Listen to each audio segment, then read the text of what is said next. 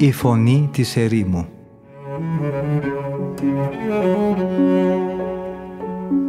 Συνομιλίες με τους Αγίους Πατέρες της ερήμου Την εκπομπή παρουσιάζει ο πρωτοπρεσβύτερος Ματθαίος Χάλαρης.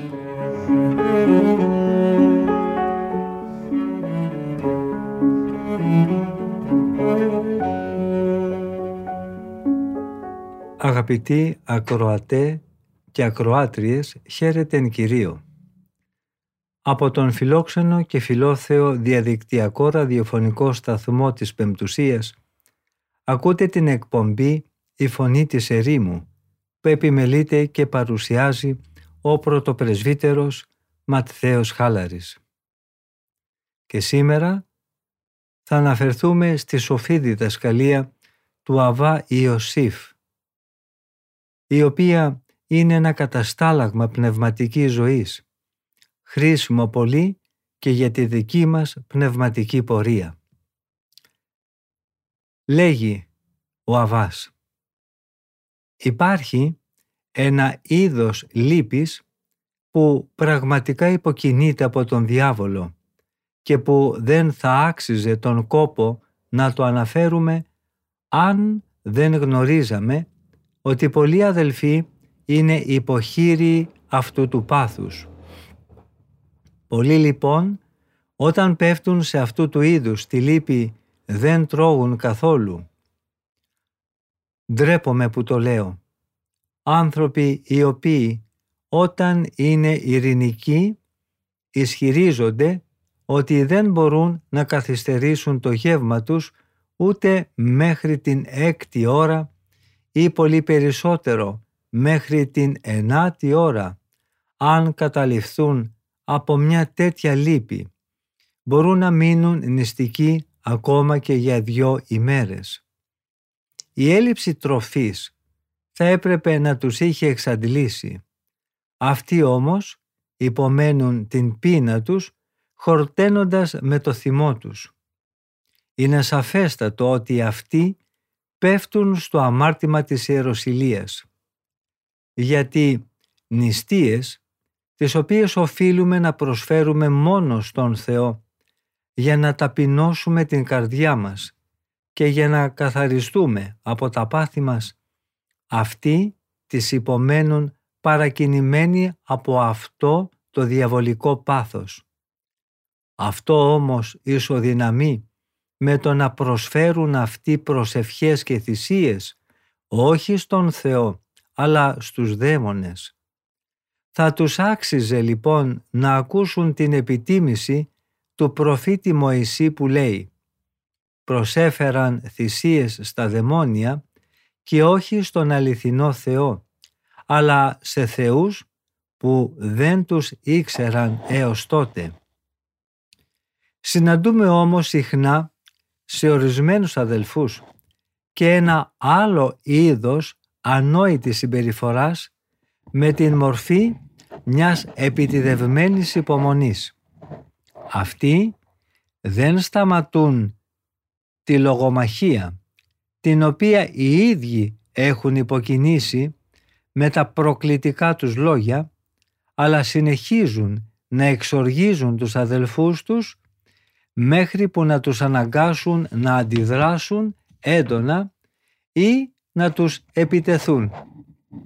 Αν μάλιστα συμβεί και δεχθούν στην συνέχεια ένα ελαφρό ράπισμα, γυρίζουν και από την άλλη σιαγώνα για να τους χτυπήσουν και εκεί, σαν να εφαρμόζουν με αυτόν τον τρόπο την τελειότητα της Ευαγγελικής εντολής που λέει αν κάποιος σε χτυπήσει στο δεξί μάγουλο, γύρισε του και το άλλο. Δεν καταλαβαίνουν όμως αυτοί οι άνθρωποι ούτε και στο ελάχιστο το νόημα και το σκοπό αυτού του κειμένου. Νομίζουν ότι με αυτή τη συμπεριφορά τους εφαρμόζουν την υπομονή που μας συστήνει το Ιερό Ευαγγέλιο, ενώ στην πραγματικότητα είναι δέσμοι του πάθους της οργής. Το νόημα όμως του Ευαγγελικού αυτού χωρίου είναι εντελώς διαφορετικό. Ο Κύριος θέλει να ξεριζώσει ολοσχερός αυτό το πάθος. Γι' αυτό δεν αρκείται στο να απαγορεύσει απλώς την εφαρμογή του νόμου της ανταπόδοσης και της βεοπραγίας, αλλά μας παραγγέλει να καταπραίνουμε αυτόν που μας κτυπά, τη στιγμή ακριβώς που δεχόμαστε απανοτές προσβολές και χτυπήματα με την πραότητα και την υπομονή μας. Ερωτά ο πατήρ Γερμανός πώς είναι δυνατόν Αβά να θεωρείται αξιόμεμπτος εκείνος που τηρεί την εντολή του Ευαγγελίου, αυτός που όχι μόνο δεν ανταποδίδει κακό στο κακό, αλλά που είναι έτοιμος να υπομείνει και ενδεχόμενη νέα προσβολή και απαντά ο Αβάς Ιωσήφ. Αναφέρθηκα πάτερ σε αυτό πριν από λίγο. Δεν πρέπει να λαμβάνουμε υπόψη μας μόνο αυτό που κάποιος έκανε, αλλά επίσης και την πνευματική διάθεση και την πρόθεσή του. Παρατηρήστε τα συναισθήματα που υποκινούν τις ανθρώπινες πράξεις και εξετάστε από ποιες κινήσεις της καρδιάς πηγάζουν. Σίγουρα τότε θα δείτε ότι δεν μπορεί σε καμιά περίπτωση να αποκτήσει την αρετή της υπομονής ένα αντίθετο πνεύμα, δηλαδή το πνεύμα της ανυπομονησίας και της οργής. Ο Κύριος και λυτρωτής μας θέλησε να μας διδάξει αυτή τη μεγάλη αρετή και να μας τη μεταδώσει έτσι ώστε να αξιοθούμε να τη ζήσουμε, όχι ως απλή γνώση, αλλά ως βίωμα και ως κίνηση της καρδιάς. Ο Κύριος λέει «Αν κάποιος σε ραπίσει στο δεξί μάγουλο, γύρισέ του και το άλλο». Αυτή η φράση μας δίνει με δύο λόγια όλη την τελειότητα της χριστιανικής ζωής. Λέγοντας ο Κύριος την άλλην σιαγώνα, εννοεί ασφαλώς τη δεξιά. Και αυτό το άλλο, το δεξιμάγουλο, δεν μπορεί να είναι άλλο από την βαθία καρδία του ανθρώπου. Ο Κύριος λοιπόν θέλει να ξεριζώσει από τις πιο κρυφές πτυχές της ψυχής την αιστεία της οργής. Θέλει επίσης να μας διδάξει ότι όταν ο εξωτερικός άνθρωπος δέχεται ένα χτύπημα στο δεξιό μάγουλο από έναν άδικο και επίβουλο συνάνθρωπο, τότε θα πρέπει και ο έσω άνθρωπος να προσφέρει επίσης τη δεξιά του παριά για χτύπημα. Θα πρέπει δηλαδή και ο έσω άνθρωπος να συγκαταβεί ταπεινά στην προσβολή που του έγινε και να πονέσει μαζί με τον εξωτερικό άνθρωπο προσφέροντας και παραδίνοντας κατά κάποιο τρόπο και το δικό του σώμα στην προσβολή.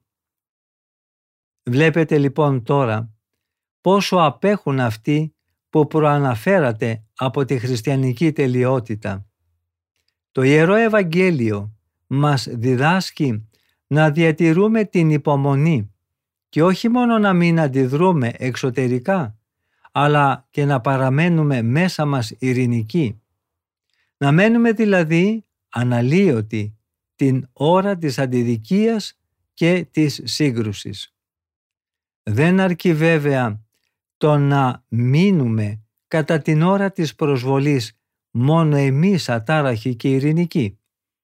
Οφείλουμε επιπλέον με την πραότητα και την υποχωρητικότητά μας να βοηθήσουμε και τους άλλους οι οποίοι ευθύνονται για την αναταραχή που προηγήθηκε καθώς ξέσπασαν πάνω μας το πάθος τους, να ξεπεράσουν το θυμό τους και να ηρεμήσουν. Θα πρέπει και εμείς να μην υποχωρήσουμε στην πρόκληση, αλλά και με τη δύναμη της πραότητος να καταστήλουμε παράλληλα και την έκρηξη του πάθους του άλλου. Έτσι θα εφαρμόσουμε τον Αποστολικό Λόγο που λέει «Μην αφήνεις να σε νικήσει το κακό, αλλά να νικάς το κακό με το αγαθό».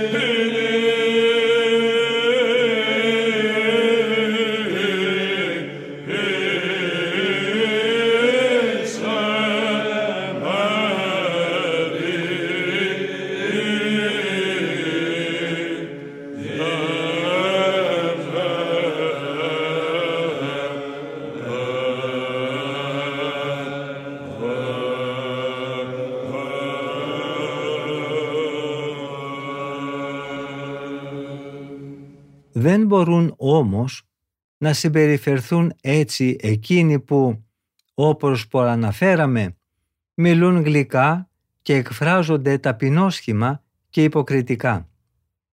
Γιατί με αυτόν τον τρόπο, αντί να σβήσουν μέσα τους την πυρκαγιά του θυμού, τη συδαυλίζουν. Ρίχνουν μάλιστα προσανάματα, όχι μόνο στη φωτιά της δικής τους καρδιάς, αλλά και σε εκείνη του αδελφού τους. Ακόμα και αν πετύχαιναν ποτέ αυτοί οι άνθρωποι να διατηρήσουν την πραότητα και την ειρήνη τους και τότε πάλι δεν θα είχαν το δίκιο με το μέρος τους.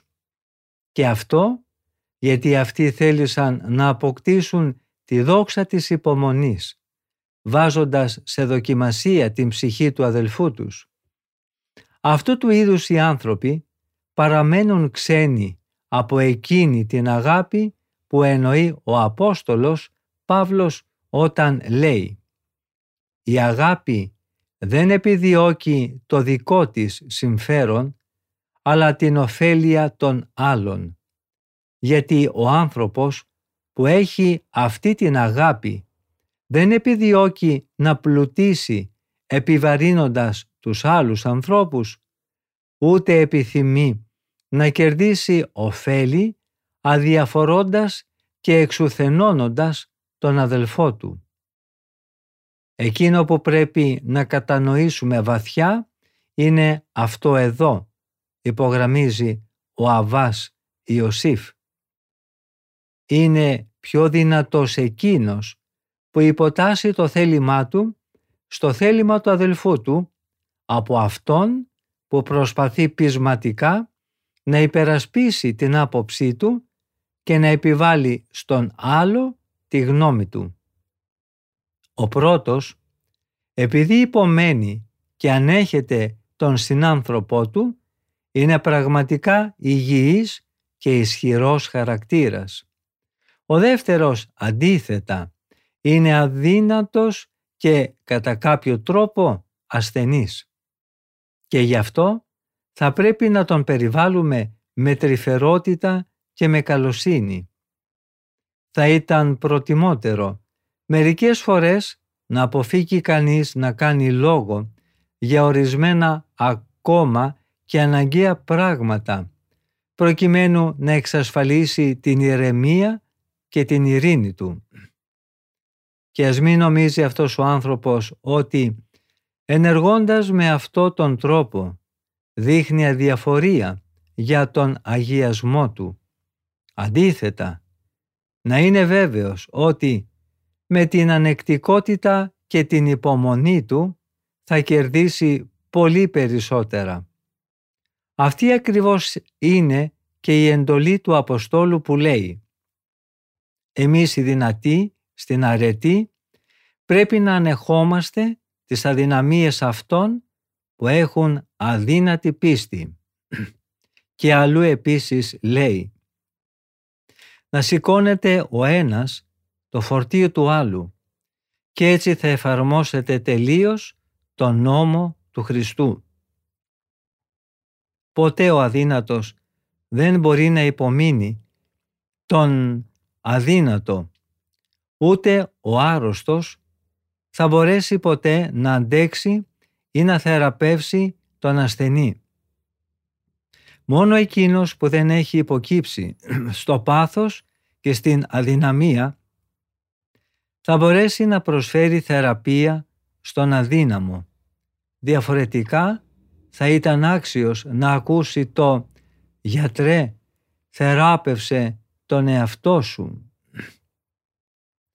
Στον αδύναμο πνευματικά άνθρωπο παρατηρεί κανείς το εξής. Ενώ είναι ταχύς και εύκολος στο να ανάψει καυγά και στο να εξυβρίσει, ο ίδιος ποτέ δεν ανέχεται να τον θίξουν ούτε και στο ελάχιστο. Δεν ανέχεται ούτε καν να αφήσει κανείς εις βάρος του την πιο ελαφριά υπόνοια προσβολής. Γεμάτος προκλητικότητα μεταχειρίζεται τους πάντες αφιψηλού, με απόλυτη αυθάδεια και υπεροψία. Όταν όμως πρέπει αυτός να υπομείνει έστω και κάτι το ελάχιστο, εξίσταται και δυσαρεστείται υπερβολικά. Ας επανέλθουμε όμως στο απόφθευμα των γερόντων που λέει «Η φιλία δεν θα μπορούσε να διαρκέσει έως τέλους σταθερή και αδιάπτωτη παρά μονάχα ανάμεσα σε ανθρώπους που έχουν την ίδια κατάσταση πνευματική δηλαδή τον ίδιο βαθμό αρετής αλλά και κοινό πνευματικό στόχο. Διαφορετικά, αργά ή γρήγορα θα διαλυθεί αυτή η σχέση όσο και αν αγωνίζεται ο δυνατός να διατηρήσει την υπομονή του. Και πάλι ερωτά ο πατήρ Γερμανός. Για ποιο λόγο όμως γέροντα η υπομονή του πνευματικά δυνατού είναι αξιέπαινη τη στιγμή που και αυτός πολλές φορές δεν μπορεί να υπομένει μέχρι τέλους τον αδύνατο αδελφό του και απαντά ο Αβάς Ιωσήφ. Δεν είπα καθόλου ότι η αρετή ή ότι η υπομονή του πνευματικά δυνατού πρέπει να ξεπεράσει τα όρια. Επεσήμανα αντίθετα ότι οι άσχημες διαθέσεις του αδύνατου αυξάνονται και χειροτερεύουν από την υπομονή του άλλου και μάλιστα μέχρι του σημείου που να μην μπορεί πια κανείς να τον αντέξει. Γιατί τελικά ένας τέτοιος άνθρωπος ερμηνεύοντας την υπομονή του αδελφού του ως σημάδι προσβολής και ατίμωσης, η οποία προκαλείται βέβαια από την δική του ανυπομονησία και μόνο, θα προτιμήσει να απομακρυνθεί. Και αυτό γιατί ο αδύνατος δεν θα αντέξει τελικά να βλέπει τον άλλο να του συμπεριφέρεται με την ίδια πάντα ανοχή και υπομονή. Όσοι λοιπόν θέλουν να διατηρήσουν αδιάπτωτη τη φιλία τους, οφείλουν, καθώς νομίζω, να εδραιώσουν τη σχέση τους στις εξής βασικές αρχές. Πρώτα-πρώτα, όποιες κι αν είναι οι προσβολές που δέχεται κανείς, θα πρέπει οπωσδήποτε να διαφυλάξει την ειρήνη του όχι μόνο εξωτερικά, αλλά στο βάθος της καρδιάς του. Θα πρέπει να συγκρατείται κανείς και να τηρεί απόλυτη σιωπή, ακόμα και αν νιώθει την ελάχιστη ταραχή, εφαρμόζοντας αυτό που λέει ο ψαλμοδός. Ταράχτηκα και έμεινα σιωπηλός. Είπα και απεφάσισα να προσέχω τη συμπεριφορά μου, ώστε να μην αμαρτάνω με τη γλώσσα μου. Έβαλα φραγμό στο στόμα μου, όσο ήταν μπροστά μου ο αμαρτωλός. Έγινα άφωνος και με ταπείνωση πολύ τήρησα σιγή, ακόμα και για καλά πράγματα. Δεν πρέπει επίσης να στέκεται κανείς και να δίνει σημασία σε αυτό που συμβαίνει εκείνη τη στιγμή, ούτε να ξεστομίζει ό,τι του φέρνει στα χείλη του ο παροξισμός του θυμού του και ό,τι του υπαγορεύει η εξοργισμένη καρδιά του. Αντίθετα μάλιστα, θα πρέπει να ξαναφέρει στη μνήμη του τη χάρη της αγάπης που έφρανε πριν από τον παροξισμό την ψυχή τους ή να στρέψει τα βλέμματά του προς το μέλλον.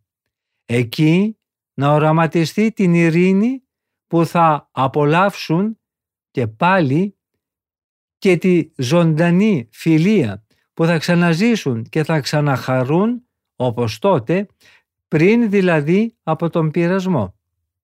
Να μην χάσει κανείς αυτό το όραμα ακόμα και την ώρα που νιώθει ταραγμένος αλλά να σκέπτεται ότι η ειρήνη και η ομόνια θα ξανάρθουν πολύ σύντομα.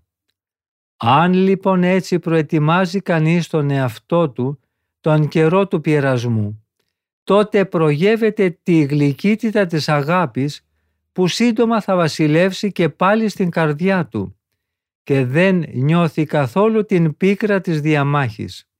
Γι' αυτό θα προτιμήσει να μιλήσει στον αδελφό του κατά τέτοιο τρόπο που αργότερα να μην νιώσει ενοχή για την συμπεριφορά του, ούτε να φέρει τον αδελφό στη θέση να του καταλογίσει συμμετοχή και ευθύνη για ό,τι συνέβη μεταξύ τους.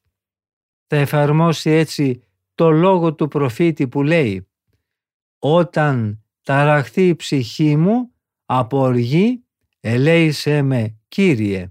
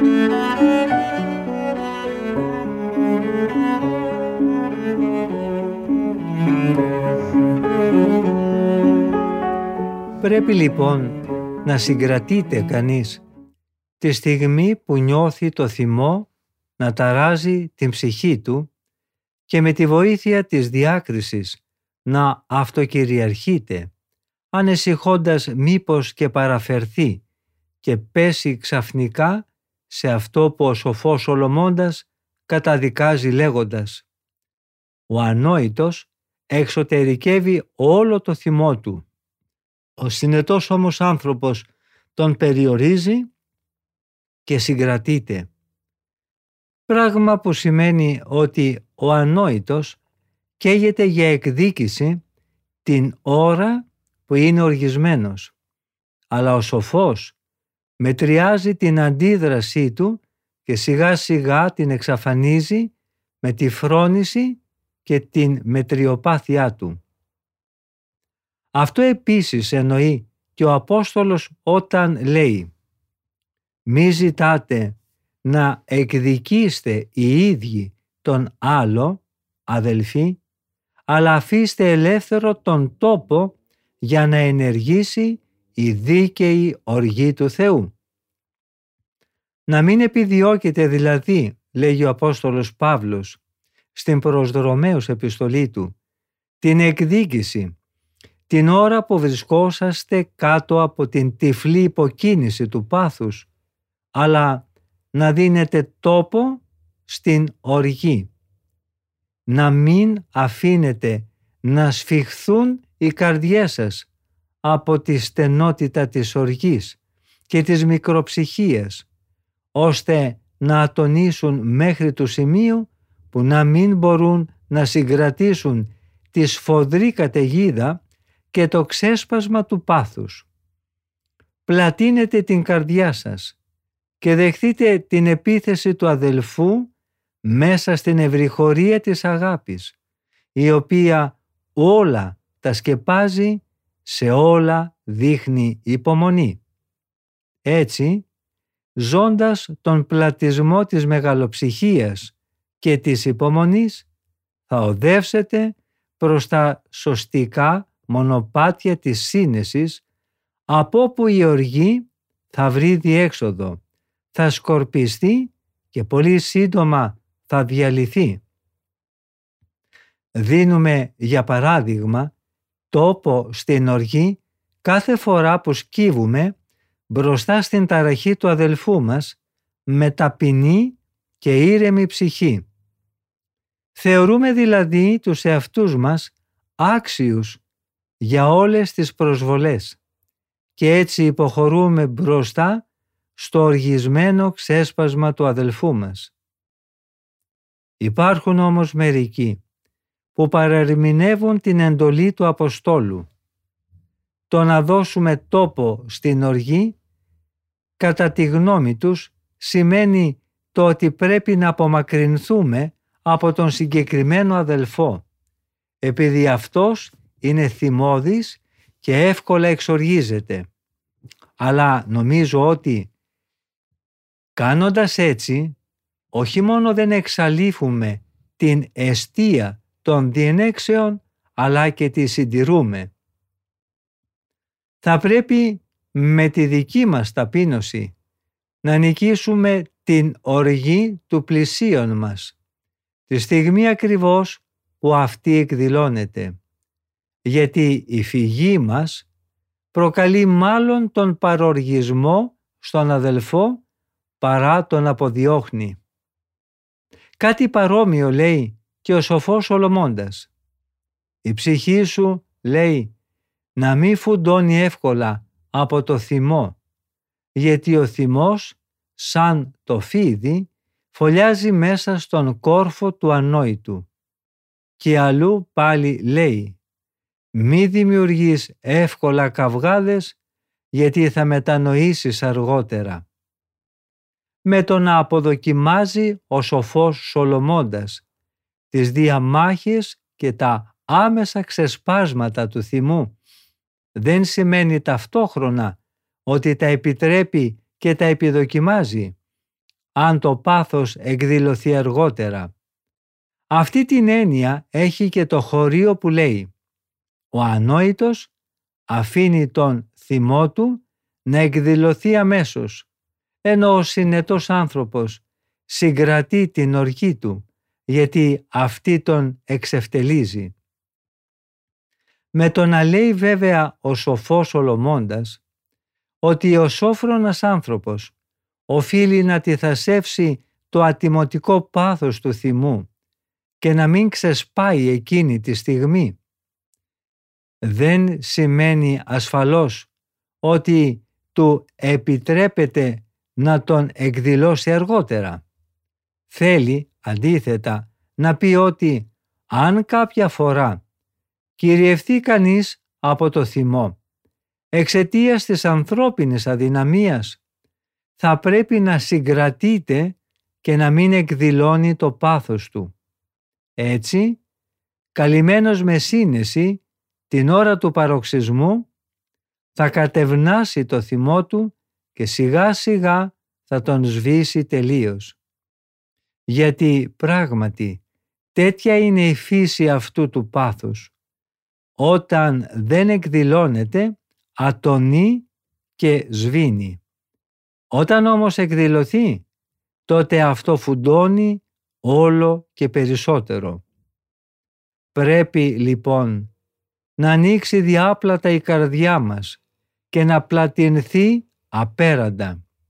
Γιατί διαφορετικά, σφιγμένη και στενεμένη από τη μικροψυχία θα φουντώσει και θα ξεκυχυλήσει από τις φλόγες του θυμού.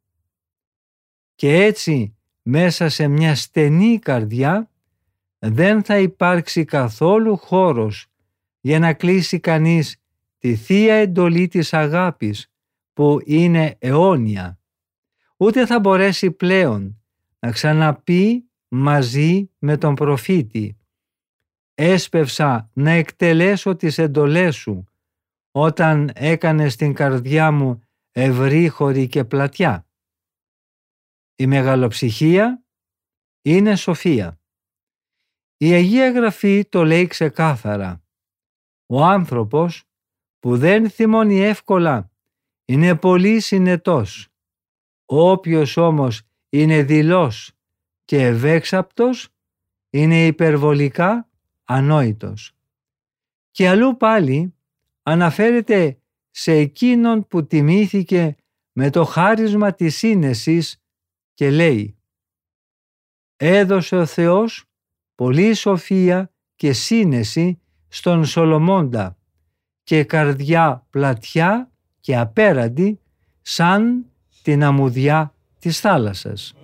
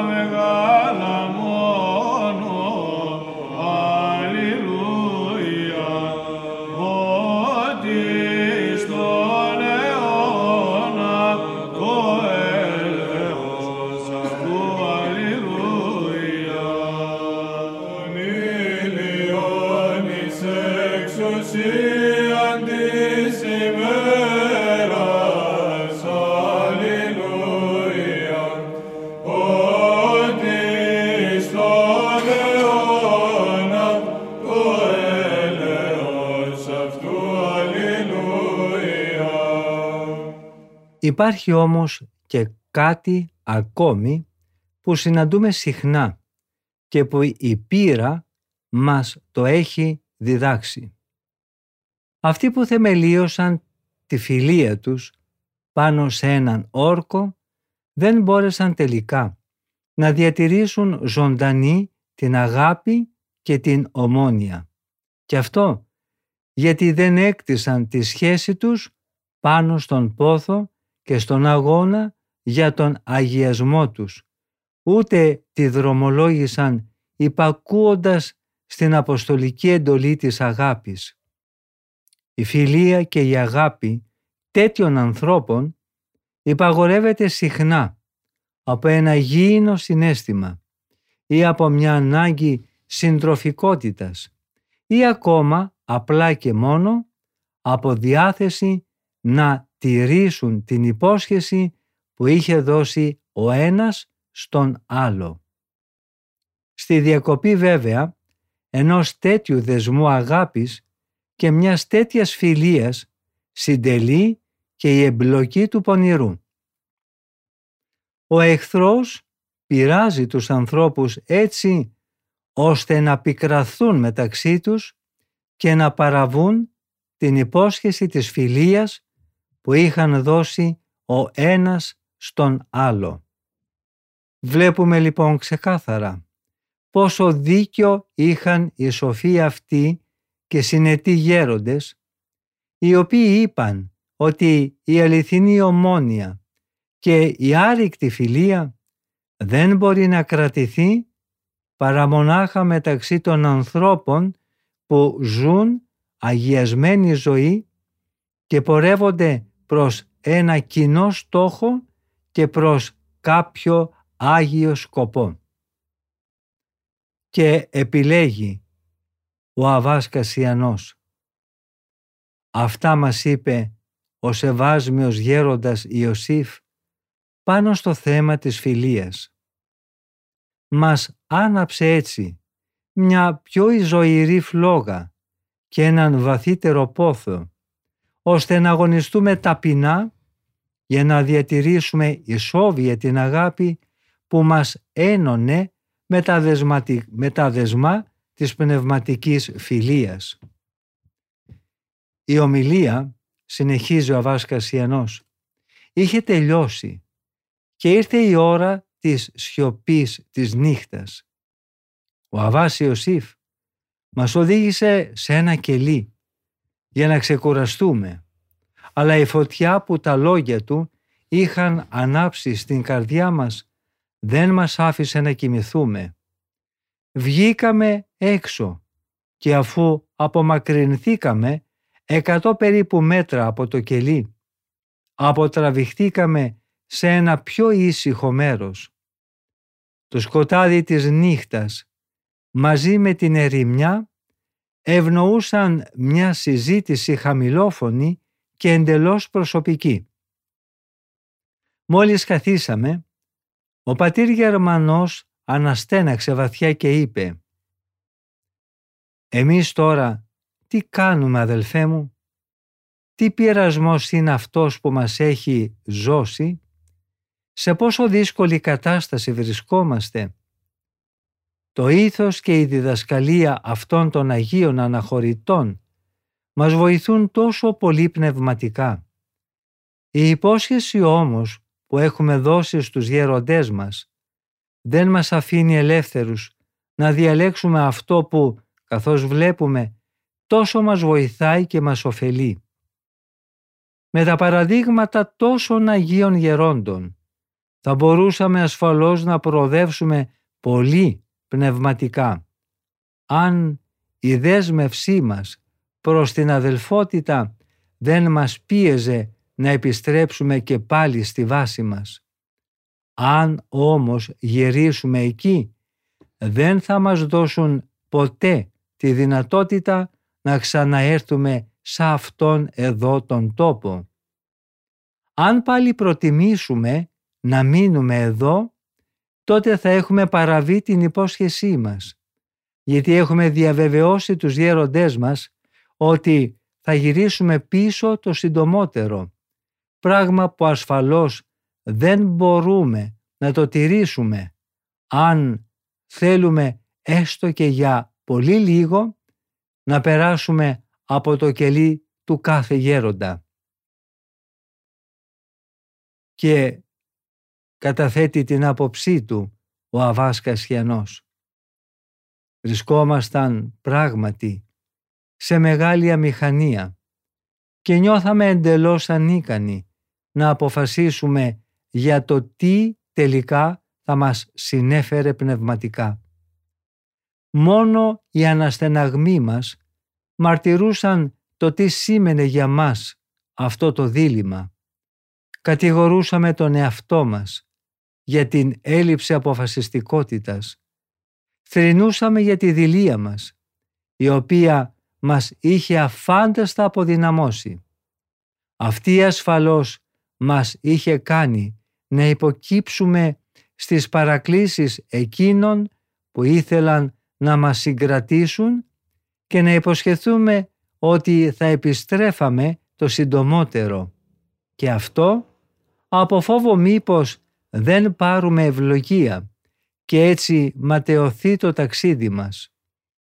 Κλαίγαμε γιατί αισθανόμαστε ότι είχαμε πέσει θύματα της αμαρτίας εκείνης την οποία υπενήσεται η Αγία Γραφή όταν λέει «Υπάρχει ντροπή που είναι αμαρτία αξιοκατάκριτη».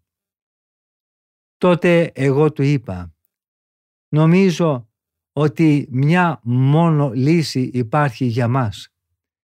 Να καταφύγουμε στις συμβουλές ή μάλλον στην αυθεντία του γέροντα Ιωσήφ. Ας του εκθέσουμε αδελφέ τις ανησυχίες μας και ό,τι εκείνος αποφασίσει αυτό και ας βάλει τέρμα στο δίλημά μας και ας δεχθούμε το λόγο του σαν αυτός να προερχόταν από τον ίδιο τον Θεό. Ας θεωρήσουμε την απάντηση που θα μας δώσει αυτός ο Άγιος άνθρωπος ότι προέρχεται από το στόμα του Κυρίου. Θα πρέπει στο εξής να μην ενδίδουμε πλέον σε ό,τι μας υπαγορεύει η καρδιά και ο λογισμός μας. Αυτό το πρότεινα γιατί ο γέροντας Ιωσήφ ήταν άνθρωπος μεγάλης αρετής, αλλά και γιατί ο Κύριος θα απαντούσε δι' αυτού στη δική μας πίστη. Επειδή ο φιλάνθρωπος Κύριος μας ελεεί κάποιον για την πίστη του και όχι εξαιτίας της αρετής αυτού που τον συμβουλεύει, όπως συνέβαινε για παράδειγμα και σε αυτή την περίπτωση με εμένα και τον πατέρα Γερμανό. Άλλες φορές πάλι ο ελεήμων Κύριος απαντά στα αιτήματα άπιστων ανθρώπων με το στόμα των Αγίων Του. Και αυτό το παραχωρεί ο Κύριος για να ανταμείψει την αρετή εκείνων που ανταποκρίνονται στην ανάγκη του αδελφού ή για να επιβραβεύσει την πίστη και την ταπείνωση εκείνων που ρωτάνε. Ο Άγιος Πατέρας Γερμανός δέχτηκε αυτό το λόγο μου με την ίδια αγαλίαση σαν να μην είχα μιλήσει από το λογισμό μου αλλά από έμπνευση του Κυρίου. Περιμέναμε λίγες στιγμές τον ερχομό του γέροντα Ιωσήφ για την νυχτερινή σύναξη που ήδη πλησίαζε. Τον υποδεχτήκαμε με το συνηθισμένο μοναχικό χαιρετισμό και αφού διαβάσαμε την καθιερωμένη ακολουθία καθίσαμε κατά τη συνήθεια των μοναχών πάνω στις ίδιες ψάθες όπου είχαμε πριν ξαπλώσει για να ξεκουραστούμε. Όμως αδελφοί μου, στο σημείο αυτό φτάσαμε στο τέλος και της σημερινής ραδιοφωνικής επικοινωνίας μας. Ευχαριστούμε πολύ όλους και όλες εσάς που είχατε την καλοσύνη να μείνετε μαζί μας, ακούγοντας τα σοφά λόγια των Αγίων Πατέρων της Ερήμου. Θα συναντηθούμε και πάλι στην ίδια ραδιοφωνική συχνότητα της Πεμπτουσίας, την επόμενη εβδομάδα, την ίδια μέρα και ώρα, για να δούμε ποια ήταν η απάντηση που έδωσε ο Αβάσιος Σιφ στους δύο πατέρες, τον Κασιανό και τον Γερμανό, σχετικά με το αν θα έπρεπε να παραμείνουν ακόμη κοντά του για να τους διδάξει ακόμα περισσότερες διδασκαλίες πνευματικές ή θα τους συμβούλευε να γυρίσουν πάλι στην αδελφότητά τους, στο μοναστήρι τους. Από τον ομιλούντα λοιπόν και τον τεχνικό ήχου θερμές ευχές για μια ευλογημένη μέρα. Ο Θεός με θυμών.